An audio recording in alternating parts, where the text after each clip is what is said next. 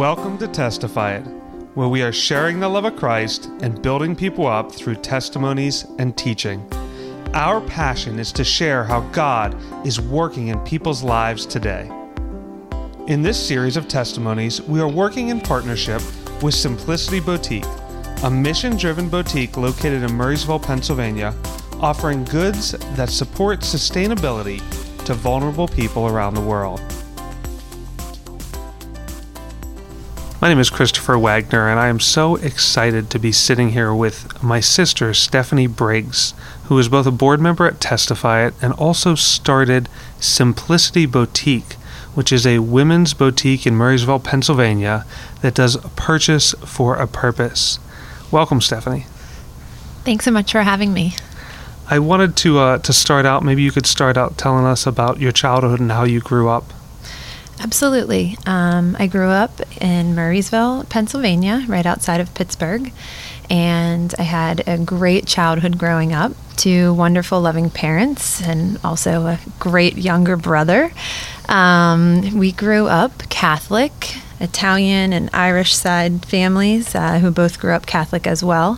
Had a great childhood.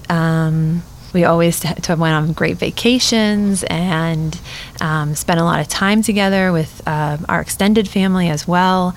I also remember going to church every Sunday.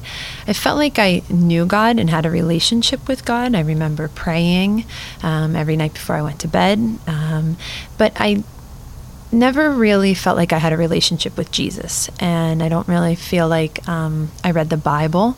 I didn't really understand it, and I think that now looking back, as a Christian, I was definitely searching for that, and I think that throughout life, I enjoyed school. I was an athlete. I loved hanging out with friends. But I think that I was probably always searching a little bit for that relationship with Jesus, and it continued, through high school, and always kind of wanting to be the life of the party, and always felt like I needed to say yes to everything, and always surround myself with a lot of people, and not always the best decisions that I made, but all along, still continuing to go to church and be a good student in school, and that continued as I went on into college. I ended up going to the University of Delaware and actually studying fashion merchandising, and had a lot of fun there, probably a little bit too much fun. And I think that that's when I really had started to pull away from God.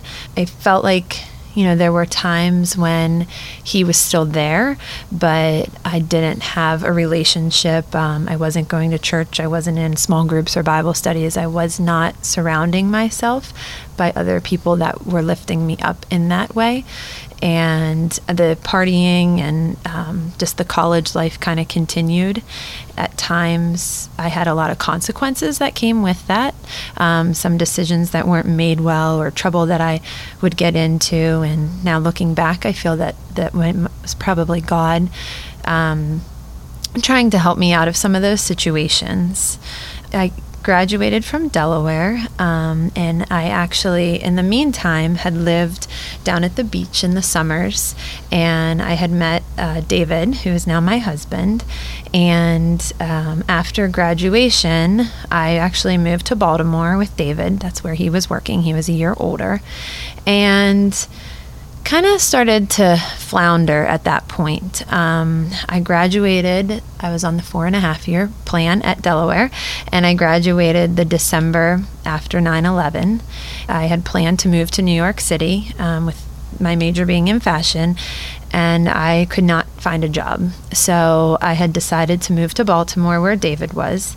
At that point, I was working multiple jobs, babysitting, and I was working at Nordstrom and just kind of trying to make ends meet.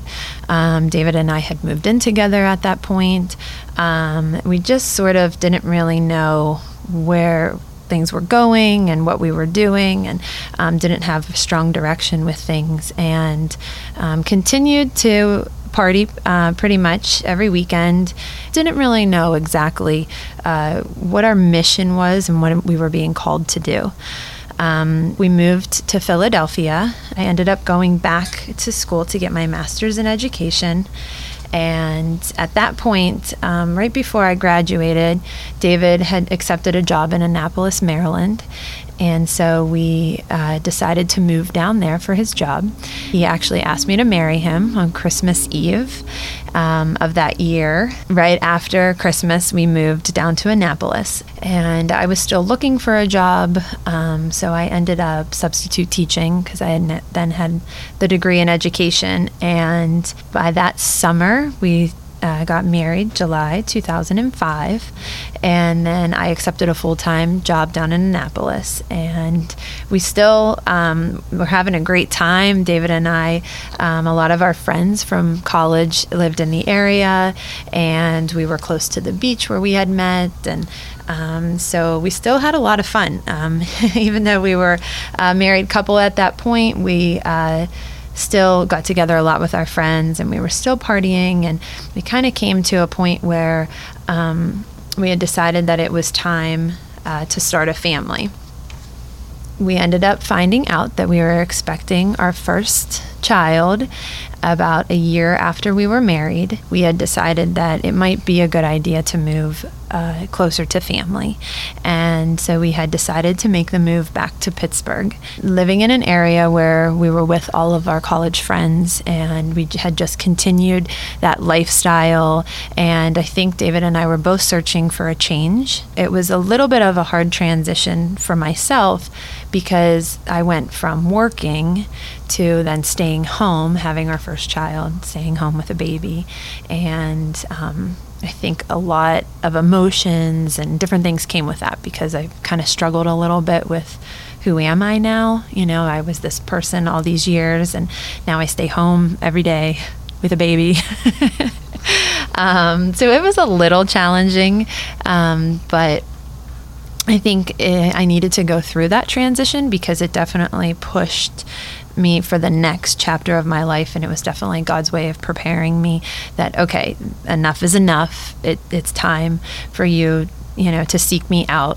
And so David had grown up Episcopalian, and I had obviously grown up Catholic, and so we decided to visit a bunch of churches all throughout Pittsburgh, and like all throughout. I mean, we were driving sometimes an hour to go to a service, so all throughout our area and all over Pittsburgh.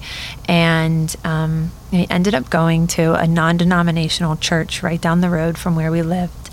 And I actually went for the first time by myself. And we had visited a couple other non-denominational churches, and the music was very different than what we were used to. And David had a little bit of a harder time with it.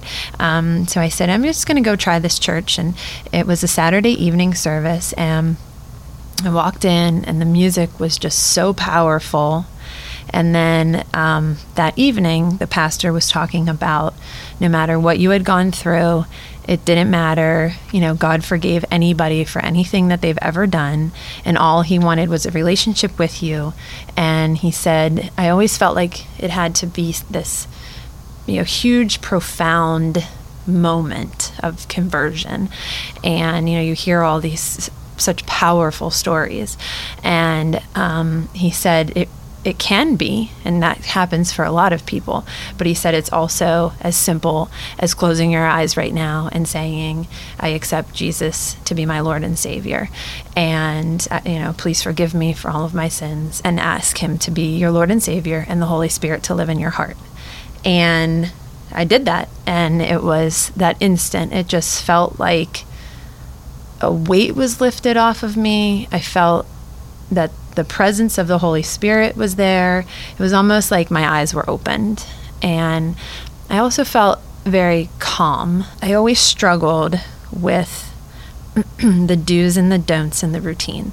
And I felt like that was always maybe possibly what was holding me back. And I think I needed someone, and it ended up being this pastor, to just say that anything is okay. And this is all you need to do. It doesn't matter if you, you know, if you've gone to confession or you've done this or you've done that, like, God is going to love you no matter what. And it's as simple as asking Jesus to be your Lord and Savior. And so... You mean you didn't follow 17 steps to get there? I did not. Are you sure you did it right? Believe me, I questioned it at times. And my son will even say sometimes that he will ask Jesus into his heart over and over again because he just wants to make sure that it worked. Like he said, "Is it, maybe he didn't hear me the first time, so I'm going to ask him again." I said, "No, he knows the first time." But yeah, so something that's always stuck with me is Ephesians 2:8-9. "For it is by grace you have been saved through faith, and this is not from yourselves. It is the gift of God, not by works, so that no one can boast." And I do truly believe that I was saved by the grace of God.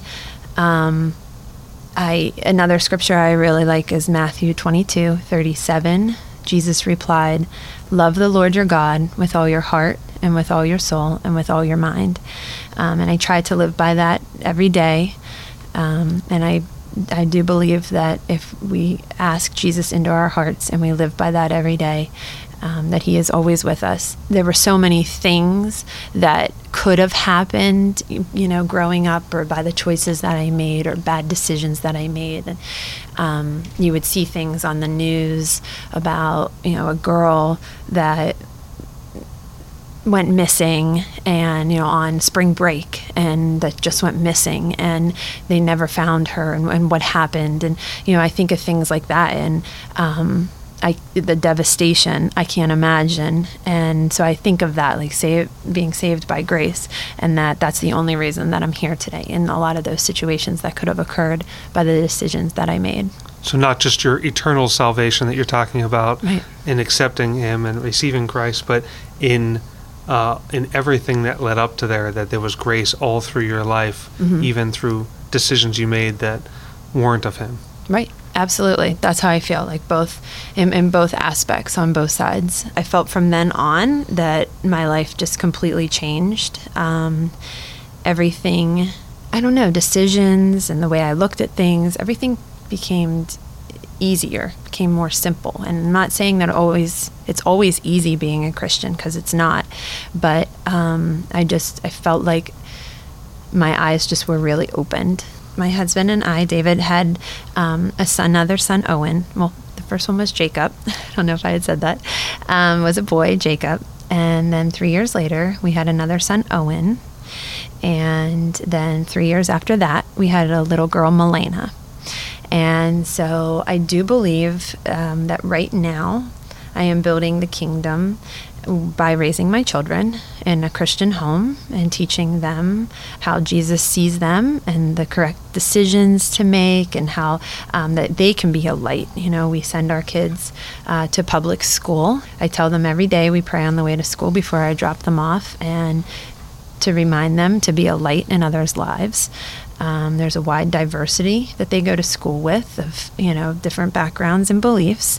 And so I do believe that each and every interaction that they have is building the kingdom.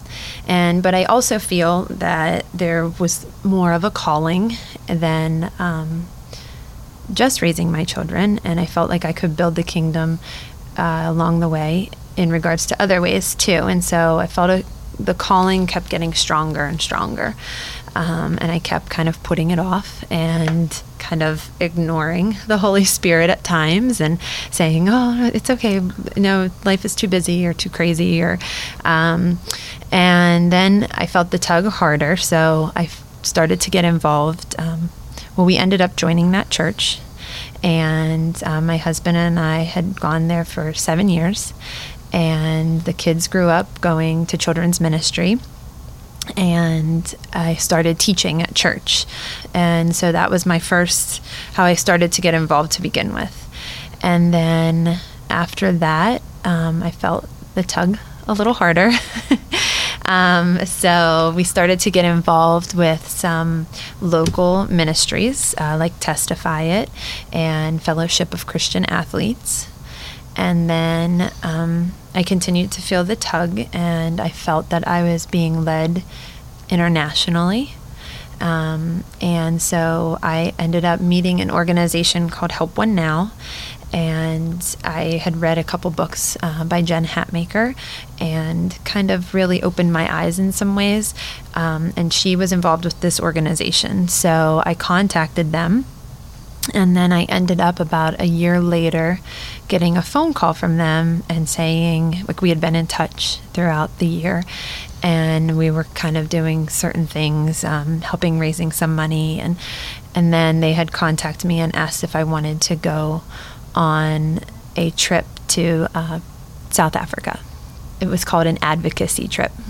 So they were taking a team to Pretoria, South Africa, and they were teaching us about what was going on in the Hammanskraal area there. And so that was my first experience. I traveled a day and a half to South Africa, and I was away for 10 days, and that was the longest I had ever been away from my kids. And a whole team of people helped to make it happen, and it was a wonderful experience. And I came back, and I felt like my life was changed again. And I felt that when I came back, it was Deuteronomy 4:9 that was speaking to me, to only be careful and watch yourselves closely so that you don't forget the things your eyes have seen or let them fade from your heart as long as you live. Teach them to your children and to their children after them. I felt that this was just another way, whether it was locally or throughout the United States or internationally, no matter what you feel like your calling is, to just get involved and to teach your children to get involved, whether that's going down and handing out blankets and coats on the streets in your city in the winter, or that's, you know, helping serve at a soup kitchen, or it is, you know, traveling overseas to see other areas and what different cultures are like and what their struggles are. We are beyond blessed in the United States, and I know that we all have our struggles and we all get frustrated with things, but when you travel to different areas, even throughout the United States, but you see different things and your eyes are opened. And I felt very strongly that I always wanted my children to have an understanding and appreciation for how fortunate they are, how lucky that they are, that God has put them where they are, and also at the same time that how you can go and visit someone and they have nothing and they still love Jesus. And that's all that truly matters. It doesn't matter if you have an iPad. It doesn't matter if you know, have a nice house. It doesn't matter all these other things, that as long as you have Jesus, everything is fine. And so I ended up taking another trip with Worldwide Village to Haiti, kind of the same type of experience, and really eye-opening, and just knew that this is what I want to continue to do, to experience different areas throughout the world, come back, be an advocate for areas, for things that people need. I feel that this is truly my calling. And in the meantime, while I was experiencing these trips, and I started to feel that I could possibly use what I had learned before in the fashion industry when I went to Delaware. And I had always wanted to own a boutique. And I started to put the ideas together, and that when I traveled to these other areas, there are incredible artisans around the world. Women making beaded earrings and leather sandals, and men making leather handbags or metal pieces or woodworking. So I started to put the ideas together and started doing some research, and found out that there are many lines out there, that organizations, companies that are working internationally and domestically to help men and women out of poverty or human trafficking, or difficult abusive relationships, and they are becoming artisans. They're teaching them to sew, they're teaching them to do beadwork, and and make leather products. And so it was amazing. I mean, how many are already partnering? And so I thought, well, why not open a store that carries all of those kind of lines? People are going to buy gifts. Women are always going to buy clothes and jewelry. So why not bring it all to one place and be a purchase for a purpose store, so that every single purchase is used for good. And so not only are the products giving back, but also as a boutique, we are run as a ministry and we are giving back. The idea of Simplicity was born. I ended up naming it Simplicity from 2 Corinthians 1:12. For our boast is this, the testimony of our conscience, that we behaved in the world with simplicity and godly sincerity, not by earthly wisdom, but by the grace of God. And I felt like that took the love of my saying of grace of God with simplicity. I believe that Jesus wants us to live simply. I also believe that we crave simplicity, and I also believe that doing good is simple. So that's where the word came from. And we are a mission-driven boutique offering goods that support sustainability to vulnerable people around the world. So that's our mission statement. We carry a variety of lines, Imagine Goods and Haiti Design Company, Nelson Sandals, Change Jewelry, Sparrow Studio, many, many lines that are giving back, and we feel honored and blessed to be able to carry them. And we also feel honored and blessed every month to be able to partner with a different ministry or organization that at the end of the month we're able to tithe and make a donation to them. We also feel that that is part of what our calling is, to build the kingdom, that this organization and ministry gets the word out throughout that whole month, whether it's through pamphlets that we put in people's bags, or it's on our website or newsletter. And so we feel that that is our calling, and we hope that we're continuing to spread the word to build the kingdom. So that kind of brings me to where I am now, and with running Simplicity. And we have a great team here, and we continue to keep our focus on God. We don't hide the fact that we're a Christian store, and we hope that people feel whenever they come in here, multiple people have said they feel the presence of the Holy Spirit. There's nothing that could be more of a compliment to us. And we also continue to pray with people as they come in on a daily basis. We have a prayer wall where we want people to feel comfortable coming in, and we also want them to know that every single one of their purchases are going to a good cause. We give information on every single purchase, who the artisan was that made it, a little background on their story. So that's kind of what sums up Simplicity. I asked, I prayed for God to kind of push me in a direction of where he wanted me to go, and I feel like he gave me a good push. So it's finding that balance now, between family and running the store, and but we know that every single part of it is such a blessing. My goal eventually is, after the kids graduate, I would like to become a missionary, which I met someone the other day who called it a field worker, and I think that's an amazing term to use, one of God's field workers. Whenever I meet him someday in heaven, that he says, "Well done, good and faithful servant." Matthew 25:23. Thank you for listening today. I hope you were truly blessed. If you want more information about Testify It, please visit us at testifyit.com. That is testifyit.com. If you want more information about Simplicity Boutique, you can contact them at www.simplicity.boutique. Do you have a testimony to share? We would love to hear from you. Just go to testifyit.com and fill out the testimony form. You can find it at the bottom of any page on the site. If you don't have a relationship with Jesus Christ and truly want one, call out to him today.